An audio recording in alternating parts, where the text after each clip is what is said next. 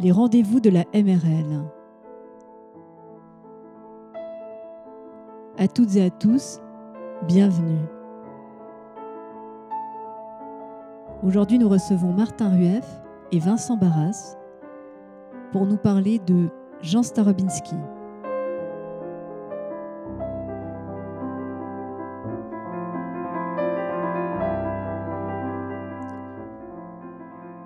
À l'occasion du centenaire de la naissance de Jean Starobinski, deux livres de cet éminent intellectuel sont parus cet automne 2020. Le corps et ses raisons, édité par Martin Rueff et publié par les éditions du Seuil, et Histoire de la médecine, édité par Vincent Barras et publié aux éditions Héros Limite. Dans la première partie de ce podcast, nous avons parlé de ces deux livres en compagnie de Vincent Barras et de Martin Rueff, et nous avons aussi rappelé plus largement qui était Jean Starobinski. Dans cette deuxième partie, Vincent Barras et Martin Rueff nous invitent à aller plus loin encore dans cette évocation de ce génial intellectuel et cerne la relation entre Jean Starobinski, historien de la médecine et des idées médicales, et le reste de son œuvre. Martin Rueff, Vincent Barras, à vous. Bien, donc à l'occasion de la parution de ces deux livres, l'histoire de la médecine, édité donc chez Hérolimite par Vincent Barras, et du livre dont je me suis occupé au seuil, Le corps et ses raisons, euh, il n'est peut-être pas hors de propos hein, de s'interroger sur les relations que ces deux livres entretiennent avec le reste de l'œuvre de, Jean Starowinski. De fait, hein, les, disons, les fervents, les admirateurs, les lectrices, les lecteurs de, Jean Starowinski hein, ont plus l'habitude de le voir évoluer euh, dans l'histoire des formes et des idées hein, que dans l'histoire de, la médecine et des sciences médicales. Euh, cette impression, je crois, il faut, la, il faut un petit peu la, raffiner et il faut se demander quel est le lien euh, entre ces, deux pans de son œuvre. Hein, essayer de comprendre ces deux pans et à partir de cette relation, essayer de comprendre peut-être ce que Jean Starwinski peut aujourd'hui nous offrir. Alors, en fait, euh, ce n'est certes pas, ces, deux livres ne sont certes pas les, seuls livres d'histoire des idées médicales euh, publiés par Jean Starwinski, puisque au moins deux livres importants avaient paru euh, qui mobilisaient le savoir médical de Jean Starwinski. D'abord, Le remède dans le mal, critique et légitimation de l'artifice à l'âge des Lumières. Ensuite, Action et réaction, hein, qui est un livre euh, dont j'aimerais bien qu'on parle avec euh, Vincent. Et puis, L'encre de la mélancolie, qui est un texte tardif, hein, sur le, qui avait été édité par euh, Fernando Vidal, l'historien dont je parlais tout à l'heure, qui est un texte hein, qui recueillait l'ensemble, justement, des contributions de Jean Starbinski à l'histoire de la mélancolie. Alors, on peut se demander comment Jean Starbinski fait l'histoire, comment il fait l'histoire et pourquoi? Et pourquoi aujourd'hui faire de l'histoire? La manière dont, Jean Starwinski euh, fait l'histoire est, assez singulière. Elle est singulière au moins pour trois raisons. D'abord parce que c'est un historien qui part toujours d'une relation entre l'expérience et les formes artistiques ou les formes littéraires dans lesquelles se sont configurées euh, ces expériences. J'en veux pour preuve un, livre très célèbre hein, qui est L'invention de la liberté, 1700-1789, qui est la contribution, on peut dire, de, de Starwinski la plus directe à l'histoire des Lumières. Alors les histoires des Lumières, hein, il, y en a, beaucoup, surtout euh, en, langue française, hein, puisque la, modernité politique hein, se définit aujourd'hui encore par une double relation à la Révolution française et euh, aux Lumières. Et aujourd'hui, on sait bien que c'est cet héritage qui est discuté sur les questions de laïcité, sur les, questions d'universalité euh, prétendue des Lumières, etc. Et quand on regarde ce livre, on est frappé parce que euh, dit dans un passage que, j'aime à rappeler hein, euh, qu'il veut faire l'histoire des expériences de la liberté. Des expériences, l'histoire des expériences de liberté. C'est-à-dire hein, comment les femmes et les hommes des, Lumières hein, ont conquis ce sentiment, cette expérience de la liberté. Alors où il va la chercher, cette expérience de liberté? Il ne va pas euh, la chercher euh, simplement comme les historiens marxistes de son époque, hein, dans des statistiques ou des histoires, euh, disons, euh, à long terme, comme aurait pu le faire l'école des annales, hein, euh, dans un lien étroit avec les sciences sociales. Il ne le fait pas non plus dans une histoire qui est strictement intellectuelle, il le fait en interrogeant les œuvres d'art. Alors ce point, je trouve que c'est vraiment important parce que c'est un historien qui va à la rencontre de l'expérience de la liberté à travers les œuvres d'art. Qu'est-ce que ça veut dire? Dans 40 ou dans 50 ans, ou peut-être même avant, puisque l'histoire d'une certaine manière s'accélère, il est clair qu'on fera euh, l'histoire de, des années 2019-2020 comme euh, l'histoire du Covid. Comment on peut faire cette histoire du Covid? Alors les historiens de la médecine, évidemment, ils feront... Euh, l'histoire de l'extraordinaire simultanéité, j'en parlais un jour avec Vincent, de l'extraordinaire simultanéité du développement de la maladie et du développement, tu disais, hein, des recherches sur la maladie. Elle s'est un peu inventée au fur et à mesure. La, science du Covid, elle, était contemporaine du Covid. On pourra faire aussi l'histoire sociale du Covid, hein, c'est-à-dire montrer comment la manière dont, cette maladie a, eu des, retombées sociales et économiques qu'aujourd'hui, hein, en décembre 2020, 2010, 2020, 2020 on n'est pas encore tout à fait capable de, mesurer. Mais on peut faire aussi hein, l'histoire d'une du, maladie euh, en s'interrogeant sur les formes expressives qu'elle a données, euh, auxquelles elle a donné naissance. Les formes musicales, les formes picturales, les formes artistiques, etc. Et c'est ce que fait Jean Starobinski. Donc ça, je crois que c'est un, un, premier point très important, c'est que il relie toujours des formes d'expérience à des formes artistiques ou esthétiques. Et de la même manière, quand il s'interroge, euh, quand il se penche sur un écrivain, quand il se penche sur un peintre, il essaie toujours de retrouver l'expérience qu'il y a derrière. Donc, c'est pour ça qu'on ne peut pas du tout dire que c'est un formaliste. Hein. On ne peut pas dire non plus que c'est un. Il a bien connu le mouvement structuraliste, mais c'est pas un structuraliste. Il va toujours chercher l'expérience derrière. Oui, je, prolongerai ce que tu dis, Martin, à propos de l'histoire de la médecine et, mmh. médicale qu'il pratique, euh, qui est le domaine que je connais un peu mieux dans, son œuvre foisonnante. Euh, c'est aussi une histoire des formes. Alors là, c'est pas mmh. le sonnet ou mmh. je sais pas quoi, la forme littéraire en question. Là, la, forme, c'est euh, le, concept de maladie. Hein. la mélancolie, par exemple, c'est une forme de ce point de vue-là. Qu'est-ce que ça recouvre? Quel est le rapport avec l'expérience du, du, fait d'être triste, etc. Donc, dans son ouvrage Histoire de la mélancolie, qui est d'ailleurs sa thèse de médecine, il a fait une mhm. double thèse, une thèse en médecine, une thèse en lettres. Et, euh, sa thèse de médecine, issue non pas de son expérience de psychiatre qui fut fort brève, mais de, ses lectures qu'il a pu faire à, la clinique psychiatrique de, de où il a passé une année. Il a donc, pendant ces longues veilles et ces longues gardes, il a, il a bien profité de la bibliothèque. C'est clairement, il l'a épuisé littéralement. Il a fait l'histoire de la mélancolie comme une forme. La mélancolie, c'est à la fois une expérience et c'est une forme. C'est une forme, un mot, déjà un mhm. mot qui est une forme, et qui condense à telle époque euh, euh, tel, euh, tel récit, telle, telle expérience, à la fois, mais du point de vue des médecins, qui peut se faire de, ce phénomène qui arrive, et pour lequel on trouve à un moment donné une forme qui s'appelle la mélancolie. Et c'est l'histoire de cette l'évolution de cette forme qu'il essaie, de, qu'il essaie de, de, mettre en évidence, par exemple, dans cet ouvrage ou dans d'autres articles d'histoire de la médecine. Donc, ça, il, a, il a une méthode historique qui correspond de très près à ce que tu décris pour euh, l'histoire, je dirais, générale, l'histoire mhm. des Lumières. Ouais, Alors, c'est pas les formes d'art, en l'occurrence, mais d'une certaine façon, la, la, maladie, on pourrait dire, est, comme un art, enfin, mhm. et dont, il s'agit d'écrire une forme. Et puis, qui est donc à la fois dépend, qui a donc à la fois une certaine nature, puisque elle arrive comme expérience, elle, affecte les corps, en l'occurrence pour la maladie des gens, mais c'est aussi une forme, un discours, une manière de dire qui, d'une époque à l'autre, se, euh, se, peut se modifier extraordinairement, donc qui est mm. tributaire précisément d'une histoire.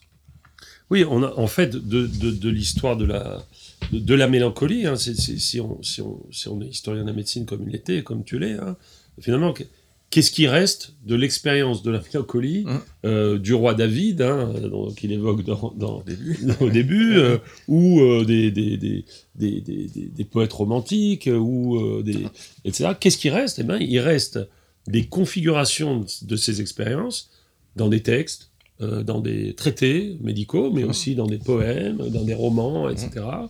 Et pour aller au contact de l'expérience des femmes et des hommes qui ont vécu alors, comme disait euh, joliment euh, Vincent, euh, des moments de tristesse. Hein, comment on va les configurer? Ben voilà, peut-être que mélancolie, c'est un bon mot, c'est une bonne forme, mhm. c'est un bon, c'est un bon schème interprétatif pour, pour décrire leurs expériences. Et pourquoi est-ce que Starobinski nous, nous touche encore?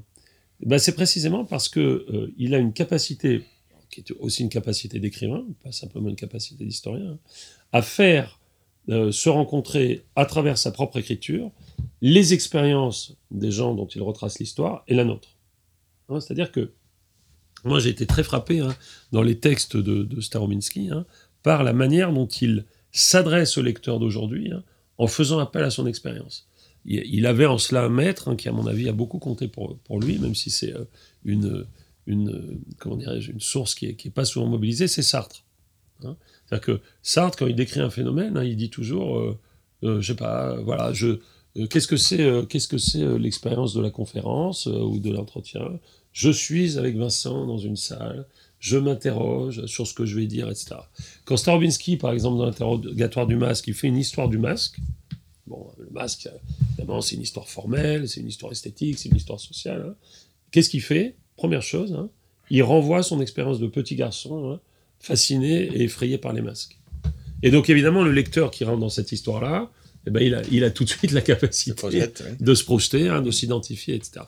Donc ça, je crois que c'est la, la, première caractéristique de l'histoire starobinskienne, de la manière de, concevoir l'histoire, hein, c'est de ne jamais dissocier histoire de l'expérience, histoire des mots et histoire des formes. Ça, c'est le premier point. La, deuxième spécificité de l'histoire à la Staro, c'est un rapport euh, rapproché que moi je qualifie dans, la postphase de, de la beauté du monde, hein, qui est un ensemble aussi qu'on avait fait avec lui en 2016 de ses textes sur la littérature et les arts. Euh, que j'avais qualifié d'herméneutique. Alors qu'est-ce que ça veut dire hein? C'est que euh, Jean c'est, il se présente toujours d'abord comme un interprète. Et alors ce mot d'interprète, il est, il est, utile, si j'ose dire, parce que euh, il vaut pour bien des champs de notre expérience. On l'a dit, hein, euh, Jean Starbinski est quelqu'un qui a une très profonde et intime connaissance de la musique. Hein. c'est un, un, excellent pianiste. Hein. Interprète de musique. C'est un interprète de musique. Donc euh, l'interprète, c'est l'interprète de musique. Et c'est quoi un interprète de musique? C'est quelqu'un qui prête sa subjectivité à une autre subjectivité en essayant d'inventer une relation, hein, c'est ce qu'il appelle la relation critique, qui est à la fois de présence et d'effacement.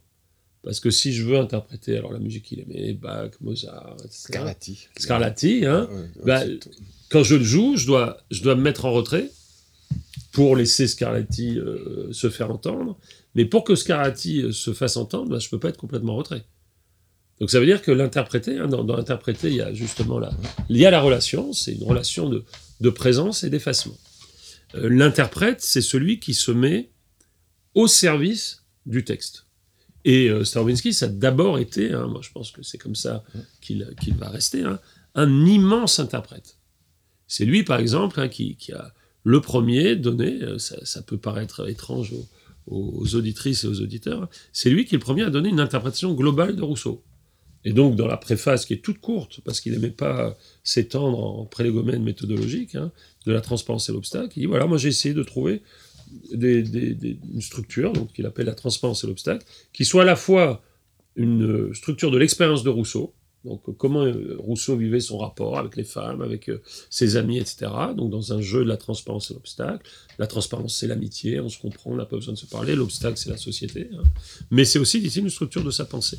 Et donc ça, cette, euh, cette, cette attention au texte, qu'il appelle relation critique, fait de lui un interprète. Et donc la thèse de, de Starobinsky, et c'est ça la deuxième singularité de son rapport à l'histoire, c'est que il est convaincu, alors c'est quelque chose qui fait beaucoup discuter aujourd'hui, qui est vraiment un lieu de, de, débat intellectuel, hein, il est convaincu que on peut comprendre un moment de l'histoire humaine, un moment de la pensée humaine, un moment de l'histoire de la médecine, un moment de l'histoire euh, des arts, un moment de l'histoire de la philosophie, non pas en proposant une espèce de lecture à distance des formes et des œuvres, d'accord, que font par exemple hein, les humanités numériques quand elles se chargent d'immenses corpus, hein, de milliers de textes qu'elles ne peuvent pas lire, hein, ces, disciplines, mais qu'elles mettent à distance, euh, qui est un peu l'héritière, si vous voulez, de l'histoire des annales, c'est-à-dire des, historiens du quantitatif. Du quantitatif. Du quantitatif. D'accord Donc pour comprendre, je donne un exemple pour, pour que ce soit peut-être plus parlant.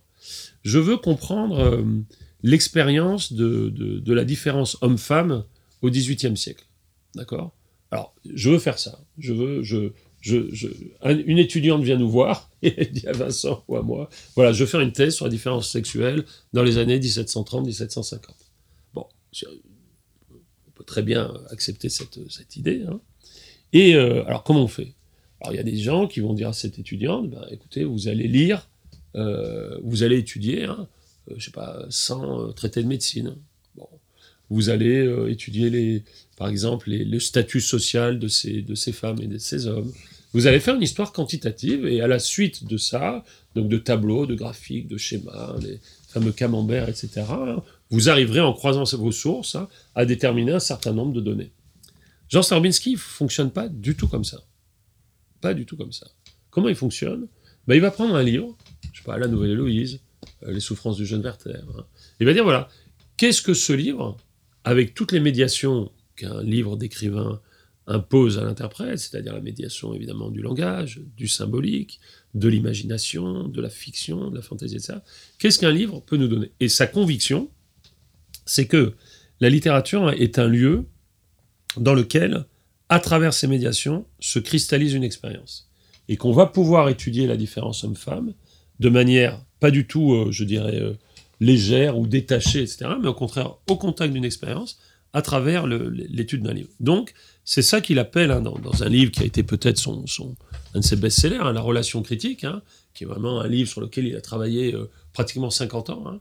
la relation critique, c'est la manière dont on, on élabore face aux objets qui nous, qui, sur lesquels on porte notre intérêt, alors l'histoire des idées médicales, l'histoire des arts, les, hein, on élabore une relation critique. Cette relation critique, elle est faite, et j'aimerais bien entendre euh, Vincent là-dessus, parce que elle, elle n'est pas sans rapport, c'est pas la même, mais elle n'est pas sans rapport avec le, ce qu'il dit de, la relation du, du, du, médecin, à son patient, hein, qui est faite d'empathie, mais aussi de mise à distance.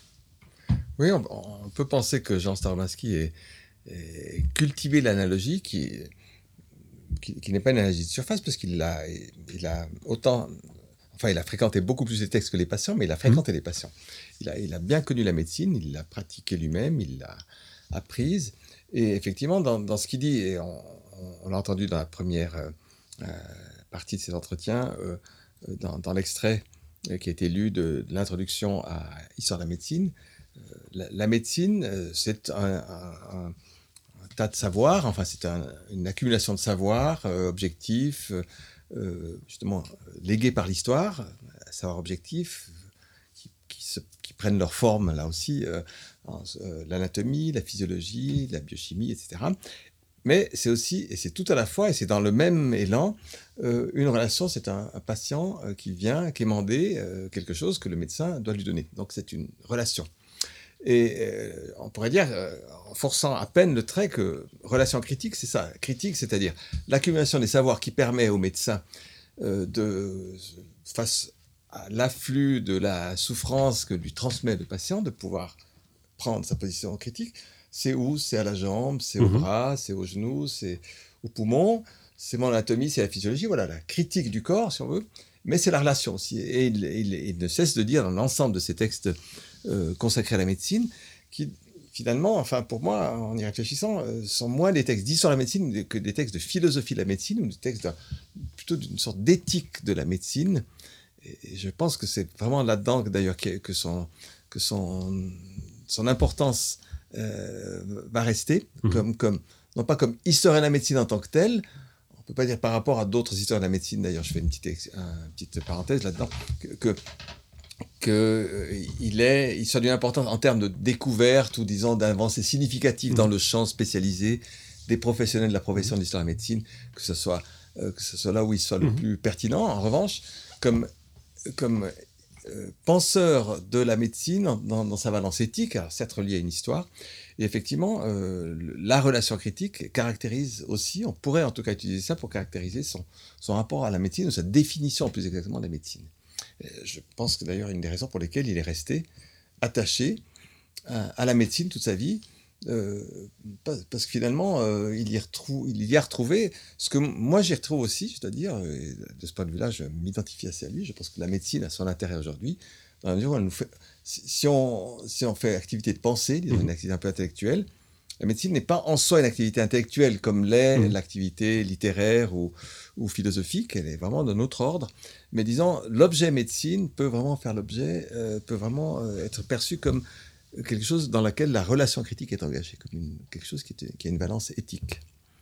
Et je pense que Starobinsky, mieux que personne autour de nous, autour des historiens de la médecine que, que je connaisse ou des philosophes de la médecine, a, a perçu cette, euh, cette- ce point-là de, de la médecine. Mais alors, à toi Mhm. de dire ce que- ce est pour la littérature, par exemple. Oui, la, la- la relation critique, hein, là, là, on est euh, en, en parfaite euh, syntonie avec euh, Vincent, parce que, en fait, aujourd'hui, on est persuadé, et, et c'est même une espèce d'idéologie euh, autour de nous, hein, que, que comprendre, c'est s'identifier. C'est coller aux causes hein, des, je sais pas, des minorités, des, des, euh, des, des- aliénés, des- etc. etc. Avec le maître mot de l'empathie. L'empathie, voilà. Il faut euh, empathie, empathein, souffrir dans, avec, euh, euh, compassion, hein, euh, sentir avec, etc. Et ce que, ce que, ce que, ta- ce que Starobinsky nous, nous apprend, c'est que, en fait, la, la- de la même manière que Vincent décrivait le, le- le travail du médecin, c'est que d'abord, il doit objectiver la douleur de l'autre pour pouvoir la soigner. Parce que s'il est dans l'empathie, s'il se met à pleurer parce que un petit enfant vient lui dire qu'il a, qu'il a mal au ventre, etc., ben, il va pas pouvoir le soigner. Donc, il va. Voilà. La relation critique, c'est d'abord, et c'est quelque chose qui est, à mon avis, fondamental, et pas simplement du point de vue de nos disciplines, euh, histoire des, idées, histoire de la philosophie, histoire des sciences, histoire de la, de la littérature. hein. Comprendre, c'est d'abord mettre à distance. C'est d'abord se dire, ce n'est pas moi, ce n'est pas mon histoire, etc. Et avant, alors bien sûr, il le dit, pour s'intéresser au, au petit garçon qui vient, ou pour s'intéresser au poème de Baudelaire, il faut que j'ai un élan vers lui. Il faut cet élan. Il faut l'élan. Il faut d'abord l'élan. Parce qu'évidemment, un médecin qui, se, qui, qui mépriserait complètement le destin singulier de ses patients, ça serait pas un bon médecin. Mais il serait, il serait peut-être malgré tout un meilleur médecin hein, qu'un médecin qui serait complètement empathique, hein, qui serait incapable d'objectiver la, la douleur de son, de son patient pour le, pour le soigner. Et donc, ce, rapport euh, empathie-distance, donc subjectivation, objectivation, c'est ce qu'il appelle la relation critique. Et donc, dans ce livre, qui est un livre assez technique, hein, qui n'est pas du tout un livre grand public, qui est un livre, disons, pour des gens qui réfléchissent à la notion de la compréhension, hein, il a en effet une attitude qui vaut dans ses études médicales comme dans ses études littéraires, hein, qui est la, la- manière d'adhérer complètement à sa à l'objet. alors il a une passion pour l'œuvre de Rousseau, euh, il a des amitiés. il le dit, j'aurais été, il dit souvent pour plaisanter, il dit, j'aurais bien aimé avoir euh, Diderot comme ami et Rousseau comme patient. Il dit ça. Bon, Quoique les médecins de Rousseau se sont arrachés les cheveux. oui, ça c'est sûr. Je, moi, je pense que ni l'un ni l'autre, j'ai envie de dire. Il, aurait- il aurait capitulé devant aurait un patient comme Rousseau, je crois que. Et donc, du coup, il a, il a une, une, une espèce de, je dirais, d'a- d'athlétique, hein, de, de, de, de- gymnastique intellectuelle très ferme, hein, qui est cette espèce d'aller-retour, hein, aller vers, revenir, objectiver, revenir, objectiver, etc. etc. Et ça, c'est la relation critique. C'est comme ça qu'il a été un merveilleux interprète de, Rousseau, un merveilleux interprète de, de Baudelaire euh, et, de Montaigne. Donc ça, c'est, je dirais, le, second foyer de- d'attitude tout à fait caractéristique de l'historien Jean Stravinsky, hein, c'est cette herméneutique. Parce que herméneutique, ça veut dire technique ou art ou discipline de l'interprétation. Euh, Hermès, hein, le dieu Hermès, c'est-à-dire le, dieu des, bornes, hein, des passages, euh, et, justement des, gens qui donnent du sens. Voilà. Jean Stravinsky, voilà. je crois que ça c'est un point euh, fondamental, c'est quelqu'un qui était obsédé par le sens, par la signification. C'est quelqu'un qui, qui voulait comprendre, hein, tout simplement. euh, il voulait comprendre la maladie, mais il voulait comprendre les œuvres. Et euh, pour comprendre, hein, il faut pas, faut pas être obsédé par sa propre intelligence. Il faut pas euh, euh, es- es- essayer de se mettre tout le temps dans l'objet qu'on essaie de comprendre. hein. Il faut se mettre euh, au service de l'autre avec beaucoup de tact et d'attention. Et là-dedans, je pense qu'il a été un maître. Alors, la troisième caractéristique, je disais, c'est un, c'est un, un historien qui, qui essaie de mettre ensemble la, l'expérience et les formes, et on l'a vu aussi avec la mélancolie, avec euh, Vincent, c'est quelqu'un qui, qui comprend et qui fait de l'histoire en comprenant, c'est-à-dire en se mettant en jeu dans une relation herméneutique. La troisième euh, caractéristique, hein, c'est que c'est quelqu'un qui, peut-être d'ailleurs comme toute son époque, hein, il est obsédé par euh, la relation entre continuité et rupture. C'est-à-dire, il se demande tout le temps si l'historien, c'est celui qui doit faire un long fil rouge, hein, montrer que c'est que, en fait, finalement, il y a une continuité entre Hippocrate, Galien, euh, les, les médecins, euh, les premiers médecins, disons, mécanistes hein, ou physiciens du XVIIe, etc., ou si au contraire, des ruptures. Alors peut-être que cette question paraîtra au, public un peu technique, mais je crois qu'il n'en est rien. C'est une question fondamentale parce qu'elle est en fait la conséquence de ce que je disais sur, ce qu'on disait avec Vincent sur euh, distance et, euh, et empathie. Qu'est-ce que ça veut dire? Je veux comprendre, par exemple, c'est une question tout à fait euh, fondamentale, hein, je veux comprendre l'expérience de peuples colonisés hein, au XVIIIe siècle, XVIIIe, XIXe. Euh, alors, on voit très bien comment il va faire. Hein. Comme j'ai dit, bah, lui, il va partir d'œuvres littéraires. Donc, il va partir, par exemple, du supplément Voyage de Bougainville de Diderot. Il va partir de tableaux, etc. Est-ce que comprendre, c'est se dire, en fait, ces gens-là avaient la même expérience que moi, et je dois essayer de, comprendre mhm. si, euh, comment je peux établir des, continuités, hein. ou au contraire, c'est se dire, il y a une rupture radicale entre leur expérience et la mienne, et je pense qu'une grande partie de, son problème, de sa relation problématique avec Michel Foucault, hein, qui était un, pour la, génération de Starro, une espèce de, maître à, penser euh, de la rupture, hein, vient de là. Euh, je pense que Stravinsky, il a, il a toujours essayé hein, de manier les deux. Il a essayé de manier des grandes continuités, hein, en essayant de, voir que finalement, on peut s'approcher de l'expérience de euh, pour peu qu'on soit un bon hermeneute, un bon interprète, et, et, en même temps, il y a quelque chose de radicalement autre. Pour Foucault, ça c'est ça, c'est marque de fabrique avec Canguilhem, il y a rupture. Et je pense qu'en histoire de la médecine aussi, hein, il, a, cette espèce de, balancier. Oui, il, écrit euh, sa thèse de médecine, une histoire de la mélancolie, des origines à 1900. Des origines, c'est-à-dire 2500 euh, ans avant 1900. Hmm. Donc, euh, c'est-à-dire qu'il n'a pas peur de, ce qui fait peur à partir des années 50 ou 60. Plus personne ne fait des histoires comme ça, y compris son histoire de la médecine, dont on parlait dans la, première partie c'est un des derniers à mmh. écrire une histoire de la médecine. Pour moi, c'est impensable. Ben oui, euh, pour quelques ovnis comme Roy Porter en a fait une, mmh. qui est d'ailleurs pas très bonne, mais euh, qui parce qu'il a fait de mieux qu'un brillant histoire de la médecine, il a fait aussi une History mmh. of Mankind carrément. Ah bah, bon, tant qu'on y est.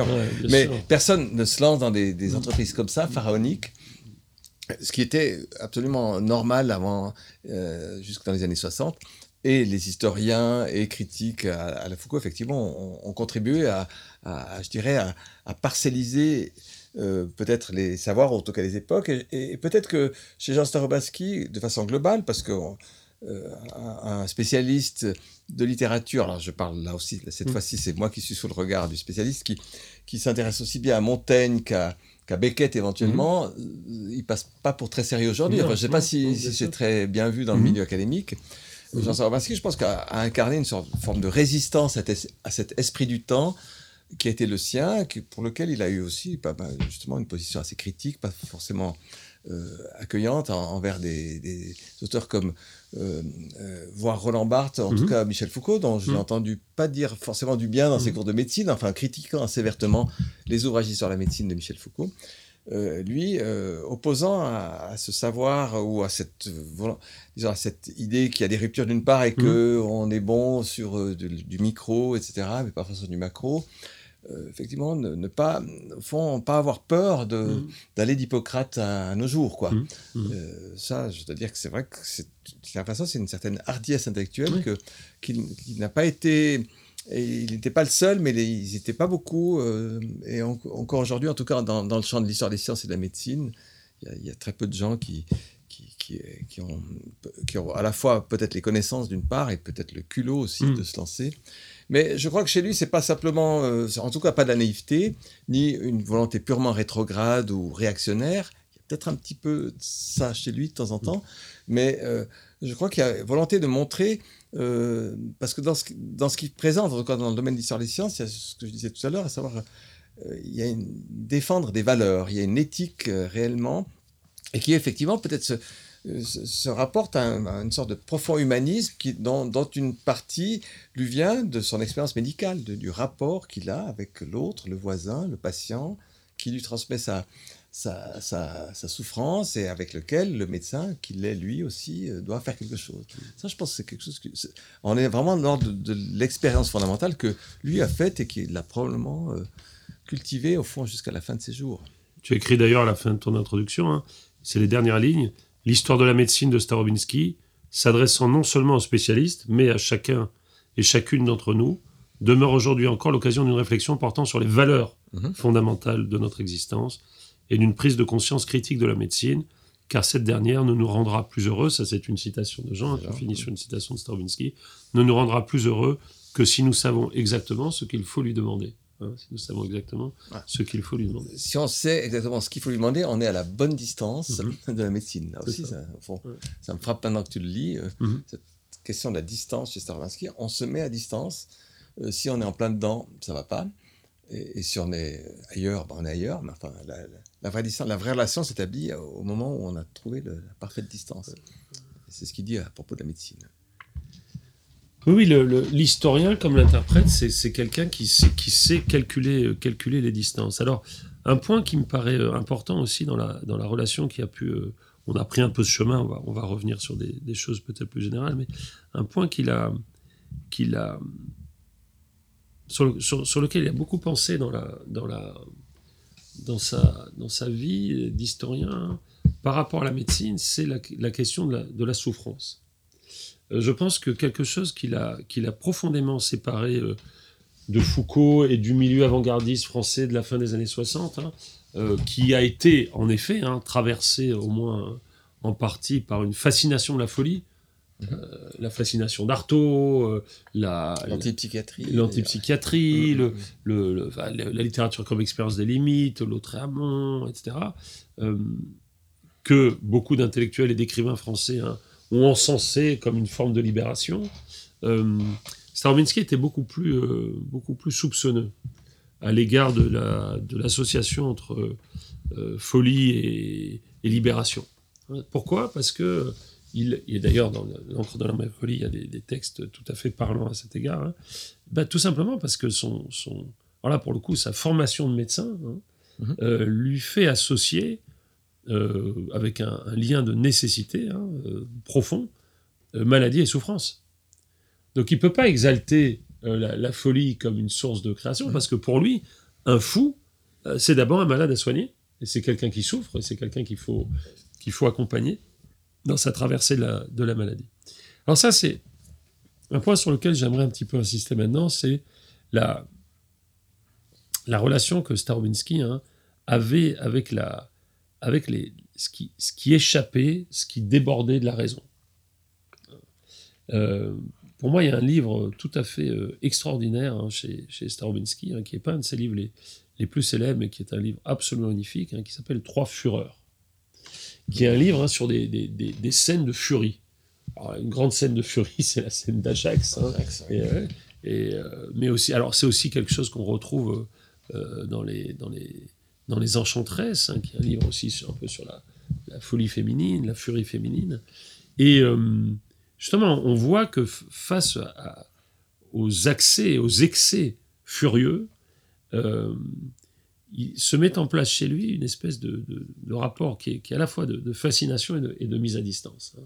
Euh, peut-être que la musique, qui a été si importante dans sa vie, hein, lui aura permis ce que, la, face à l'histoire des idées et face à la, pensée, il, se, permettait moins, hein, euh, c'était de, dépasser cette espèce de d'extraordinaire pudeur qu'il avait face à la vie euh, sentimentale intérieure.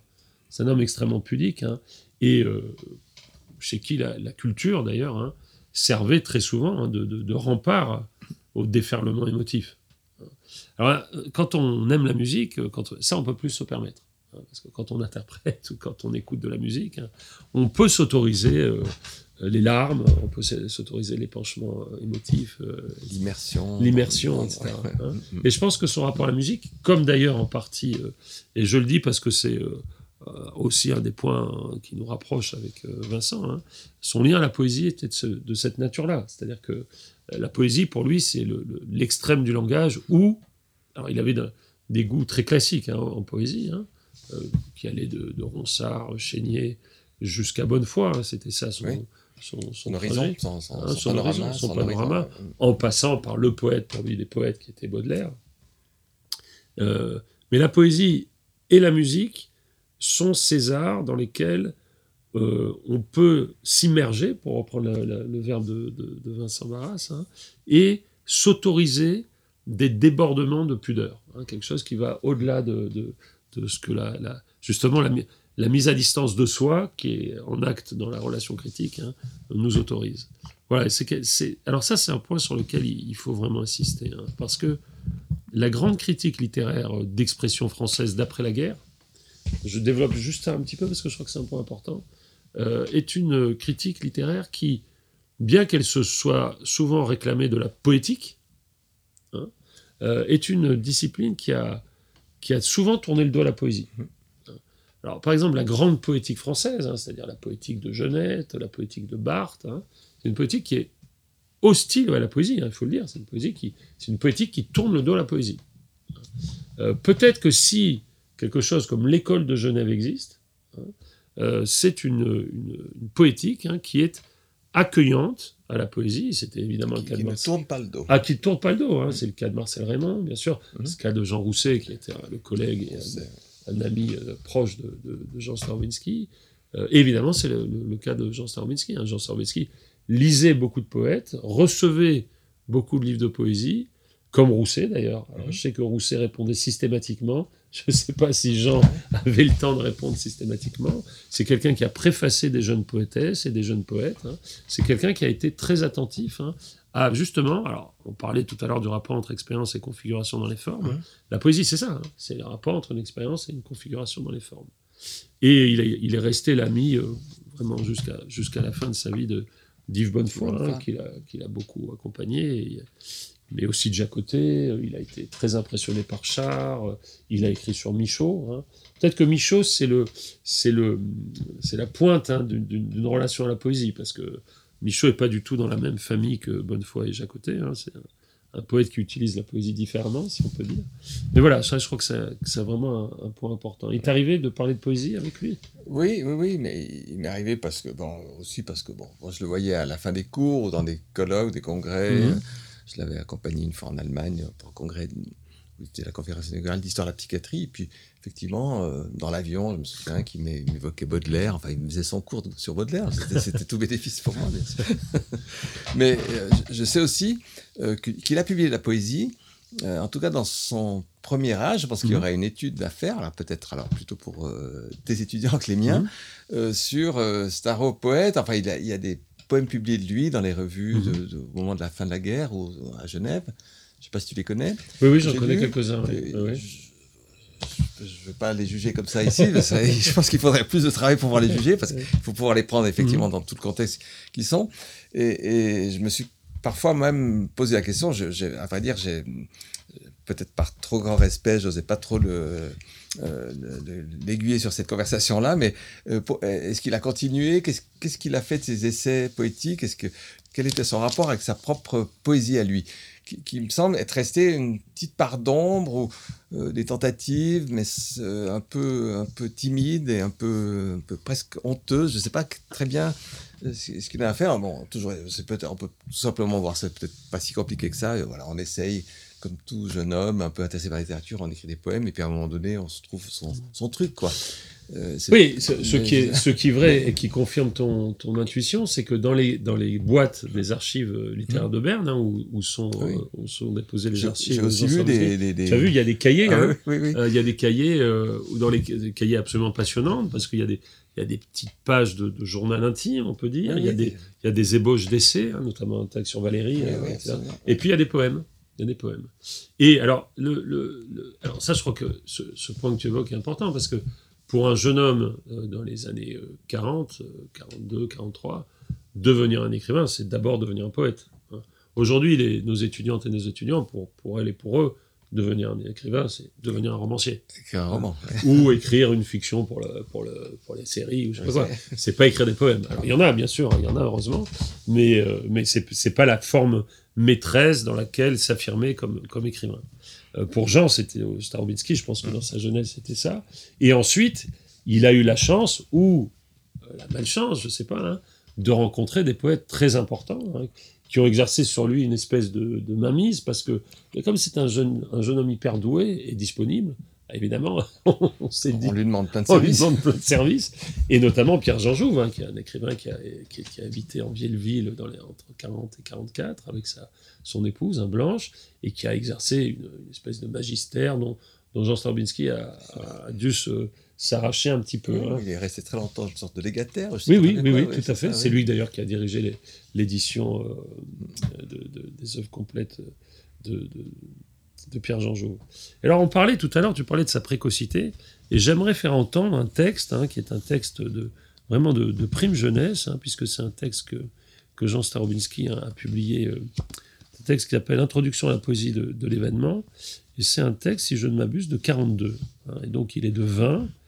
Et si ce texte est de, de 43, janvier 43, donc Il il, a a écrit en 23 ans, 42, il a 22 ans et demi. 22 ans et demi. Et voilà ce que le jeune Jean Starobinsky écrit à 22 ans et demi. Devant certains événements graves et absolus, le témoin, atteint dans ses profondeurs, profère le chant, qui est le cri s'efforçant vers la pureté. Face au destin, un acte libérateur s'accomplit, parole qui dit l'effroi et la pitié devant la faute, qui dénonce l'aveuglement passionnel, parole qui redresse le malheur dans la lumière glorieuse que rien ne peut souiller. Je pense ici au rôle du cœur dans la tragédie antique, aux interventions du lyrisme dans l'imminence du coup de poignard, ou quand le jeu des puissances est accompli et que les cadavres sont amenés sur la scène. Il évoque ensuite la tragédie antique, et il poursuit Par la voix du cœur, la tragédie antique, qui représente des événements mythiques ou collectifs, nous révèle ce qu'est l'acte du témoignage lorsqu'il prend toute son ampleur. Il existe certes un témoignage d'un autre type qui est l'aveu, la déposition sincère d'une expérience singulière et personnelle. Mais si véridique qu'elle soit, et souvent si conforme à un devoir, cette attestation ne développe pas le sens entier de la notion de témoignage. J'en verrai la forme la plus complète lorsque, les yeux ouverts devant l'événement, un poète se fonde en éternité pour élever, tout à la fois à partir de son moi singulier et de l'épreuve partagée, un chant qui dit la souffrance et qui donne figure à un espoir où tous pourront se reconnaître. Je rappelle que c'est un homme de 22 ans qui écrit cela.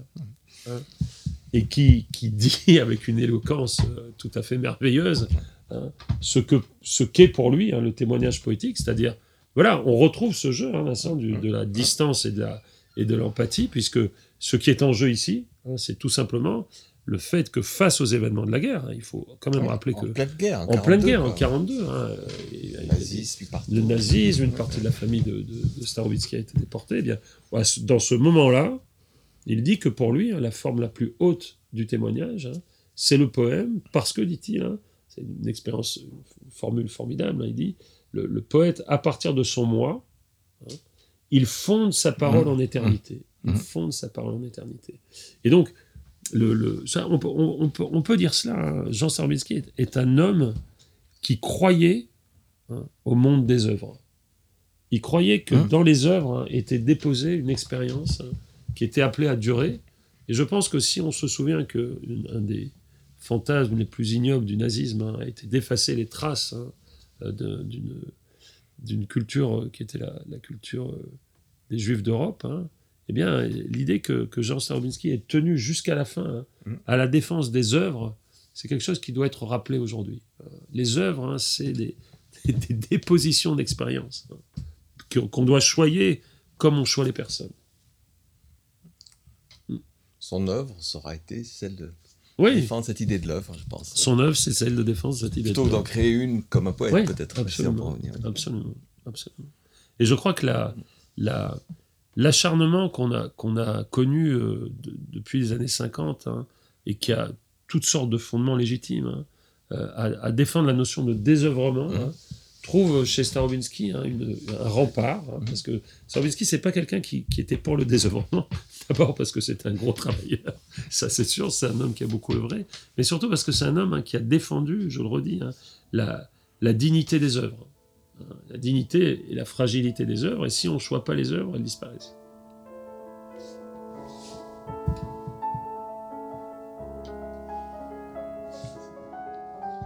– 40 minutes 00. Hein, c'est- Ah mais c'était beau de finir comme ça. ouais, ouais, parfait. Finir sur l'œuvre. Bah, j'ai appris Merci. plein de choses, Martin. Grâce à toi. Ah, bah moi aussi, j'ai appris plein de choses. Ouf. Bien, fat. Je crois qu'il y a Pierre Starobinsky dans cette maison. Je sais pas pourquoi, I feel it.